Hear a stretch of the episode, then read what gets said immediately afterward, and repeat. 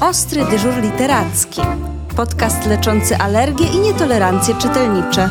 Prowadzi Agnieszka Karpszymańska. Witam Was w kolejnym odcinku naszego podcastu. Muszę Wam się pochwalić, że w zeszłym roku spotkałam niesamowitą osobę.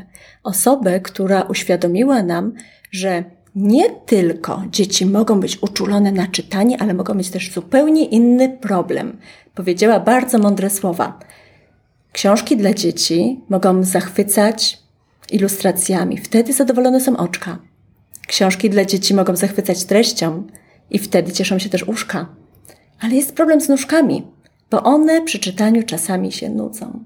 Moi drodzy, przedstawiam Wam autorkę tych słów. Małgosia Swędrowska, autorka, promotorka literatury dla dzieci, osoba, która rozsiewa wokół ciepło i blask. Na szczęście uczy innych, jak pracować z książką, chociaż ja nieustannie obawiam się, czy takiego uroku i ciepła można nauczyć. Dzień dobry. Dzień dobry, dzień dobry serdecznie. Nawiążemy do tych słów, bo chyba rzeczywiście dokładnie to odróżnia literaturę dla dzieci od literatury dla dorosłych. My potrafimy troszkę dłużej wysiedzieć i jakoś powiedzieć tym nóżkom, żeby były cierpliwe. Tak, bo w ogóle książka to jest nie tylko ten przedmiot, który bierzemy do ręki, tylko książka to jest to spotkanie, które rodzi się, gdy my dorośli przewodnicy, e, przyjaciele książek otwieramy je przed dziećmi. I teraz, jeżeli patrzymy na dziecko całościowo, nie tylko tak, chodź, poczytam ci, będziemy teraz, e, będziemy teraz e, uczyć się czytania, czy będziemy teraz czytać książkę, tylko o, spojrzę na ciebie całościowo, na dziecko. Ja proponuję ci teraz książkę. To widzę, że że dla małego dziecka spotkanie z książką może być właśnie o tyle trudne, że wymaga koncentracji, e, zogniskowania na jednej rzeczy, a nie na wielu. Nie ma tam za dużo ruchu, a dziecko porusza się nieustannie, zaspokajając swoją potrzebę, taką rozwojową, podstawową potrzebę ruchu.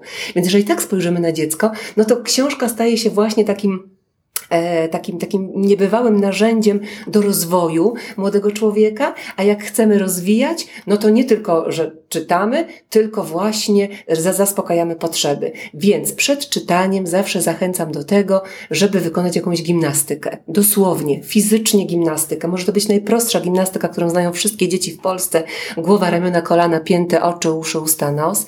Może to być gimnastyka z naśladowaniem, z pokazywaniem, z muzyką, z czymkolwiek, żeby zaprosić całe ciało do uważności. Bo my dorośli dobrze wiemy, że gdy czytamy, to nasze oczy, nasza wyobraźnia, ok, wszystko pracuje. Natomiast dziecko czyta całym sobą i ono właśnie musi mieć wyciszone, niejako uspokojone pewne części ciała, że to użyję takiego zwrotu, a wyostrzone inne. Więc jeżeli my przed czytaniem pobawimy się e, z dziećmi w zabawy ruchowe, zaspokoimy ich potrzebę ruchu z, z jednej strony, a z drugiej strony zogniskujemy jego wzrok, e, ucho, e, wyobraźnię właśnie na czytanie.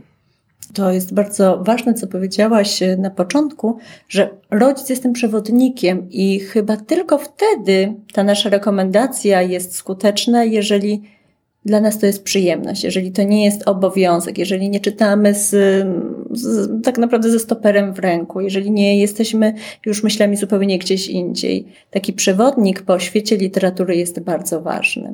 Ja muszę powiedzieć, tu się przyznam, że ja byłam taką mamą, która czytała z obowiązku. Mamą zapracowaną, zabieganą i między dochodzeniem ziemniaczków a jedzeniem tych ziemniaczków e, przyłapywałam moje dzieci. Mówię, chodźcie, chodźcie, teraz poczytamy, bo mama ma czas.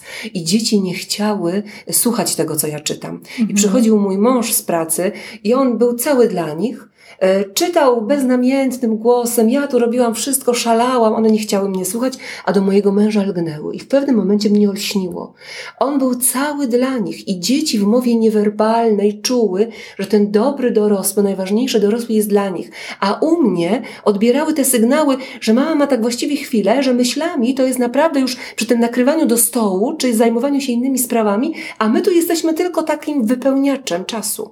Więc yy, gdy to odkryłam, to wszystko wszystko się zmieniło. Więc tak, mamy być tymi przewodnikami, mamy też czerpać e, dużo radości dla siebie z książek. I książki nam teraz, współczesne książki wychodzą naprzeciw w ogóle, bo e, często gdy czytamy, to my dorośli tam między wiersze, e, te metafory, te w obrazach, te takie niedopowiedzenia wychwytujemy. To nie jest tylko czytanie, bo czytam teraz z Tobą, bo Cię kocham, moje drogie dziecko, bo, bo chcę dla Ciebie rozwoju. Oprócz tego, co jest bardzo ważne, ja też dla siebie, jako dla dorosłej osoby, mogę z książek dla dzieci brać. I to nie jest infantylne, tylko to jest ten mój wyższy poziom e, właśnie metafor, tych e, niedopowiedzeń, niedomówień, tych, tych, tych, tych zaobrazów. I to jest dla mnie fenomenalne, że, że właśnie bardzo często książki obrazowe, książki współczesne są takie że, że pierwsza warstwa jest do odczytania dla dziecka, a druga warstwa dla dorosłego.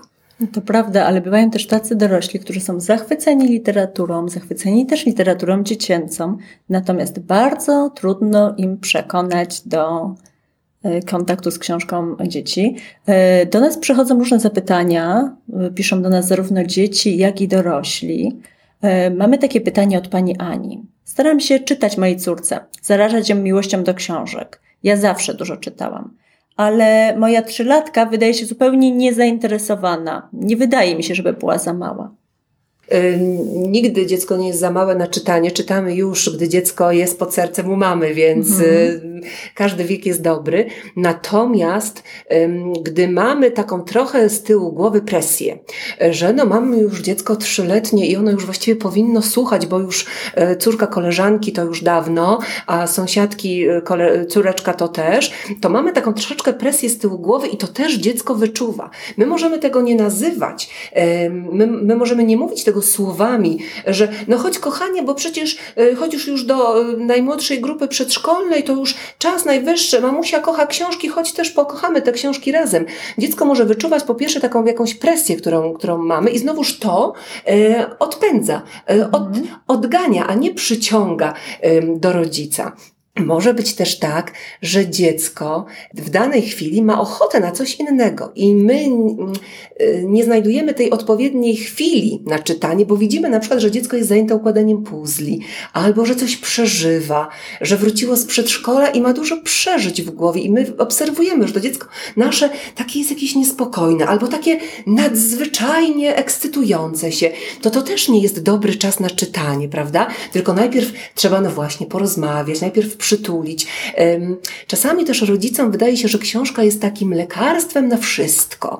Właśnie, że, że, że cokolwiek się z dzieckiem nie wydarzy, to ja mam książkę na dany temat i ta książka niejako w roli tutaj terapeuty wystąpi. Ale to my, rodzice, jesteśmy tymi pierwszymi terapeutami i pamiętajmy, że oczywiście, że książki są, no mają niebywałe walory i tutaj oczywiście, że, że, że moglibyśmy mówić do wieczora o tym, że i rozwijają wyobraźnię, i bogacą słownictwo, i budują budują więzy i tak dalej, i tak dalej, ale nigdy, ale to nigdy nie przewyższą, nie zastąpią rodzica. Być może ta córeczka potrzebuje po prostu mamy w danym momencie teraz swojego życia do zabawy, do przytulania, do bycia razem na dywanie, do układania czegoś, do zabawy z lalkami. Być może to jest teraz te, te kilka miesięcy na to, żeby dziecko było ze swoją mamą, a za chwilę wejdzie na etap, że będą interesowały książki, obrazy, rymy, rytmy, które tam się znajdują.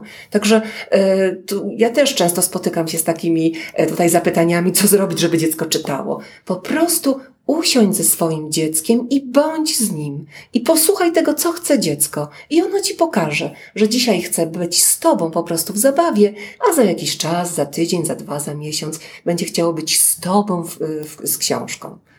A same książki dają nam przecież całe mnóstwo inspiracji, całe mnóstwo możliwości. Są oczywiście książki, które w jakiś sposób inspirują do zabawy, które są swoistymi scenariuszami zabawy, ale ja mam wrażenie, że właściwie na podstawie każdej książki można zbudować fantastyczną rodzinną zabawę. Jakie jest Twoje zdanie? Tak, ja jestem też oprócz tego, że mamą, osobą, która upowszechnia książki, jestem też nauczycielką. I y, ucząc małe dzieci w klasach 1-3 już 22 lata, zaobserwowałam, co nie jest żadnym odkryciem, że dzieci coraz słabiej koncentrują się na książce, na, na tekście, nawet na wierszu. I szukając pomysłu na to, co zrobić, żeby dzieci chciały słuchać, pomyślałam sobie, że w trakcie czytania będę wplatać zabawy ruchowe, zapraszać dzieci do pewnych aktywności, robić coś, żeby one się w trakcie tego czytania też czuły współtwórcami tego czytania, a nie tylko takimi biernymi słuchaczami. I no, no i tak się stało, że zaczęło się od wierszy, potem opowiadanie i całe książki. I to jest w ogóle genialna sprawa, że otwieramy książkę i książka y, nie służy tylko do tego, żeby ją przeczytać, wysłuchać, opowiedzieć, powiedzieć sobie, tylko tutaj mamy jakieś mm, zdanie, które nam się to kojarzy z naszą rodziną, bo główny bohater szedł i był zamyślony i wszedł w kałużę. I my pamiętamy, że w naszej rodzinie krąży jakaś tam anegdota, tak? I możemy sobie w tym momencie przerwać czytanie i tą anegdotkę przypomnieć. Albo, że główny bohater był dzisiaj bardzo smutny, bo coś mu się nie udało. To też możemy przerwać czytanie i sobie pomyśleć i powiedzieć mm, sobie i dziecku i, i, i sobie, no pomyślmy teraz o takiej chwili, kiedy my też byli byliśmy smutni, zróbmy tą minę. I robimy tę, tę, tę, tę smutną minę i, i nawiązujemy do, do treści. No my mamy teraz takie smutne miny i ten bohater pewnie też ma taką samą minę smutną.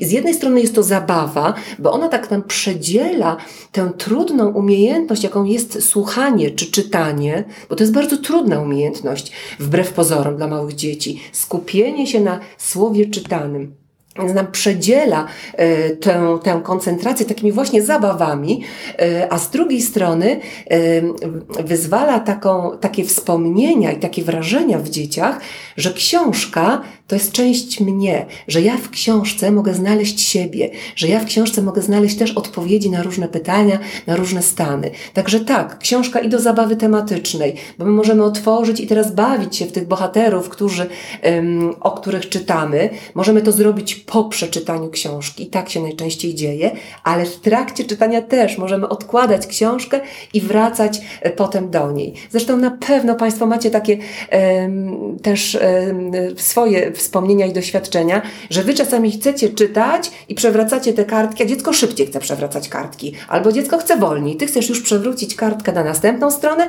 a dziecko jeszcze jest zainteresowane daną ilustracją, tak?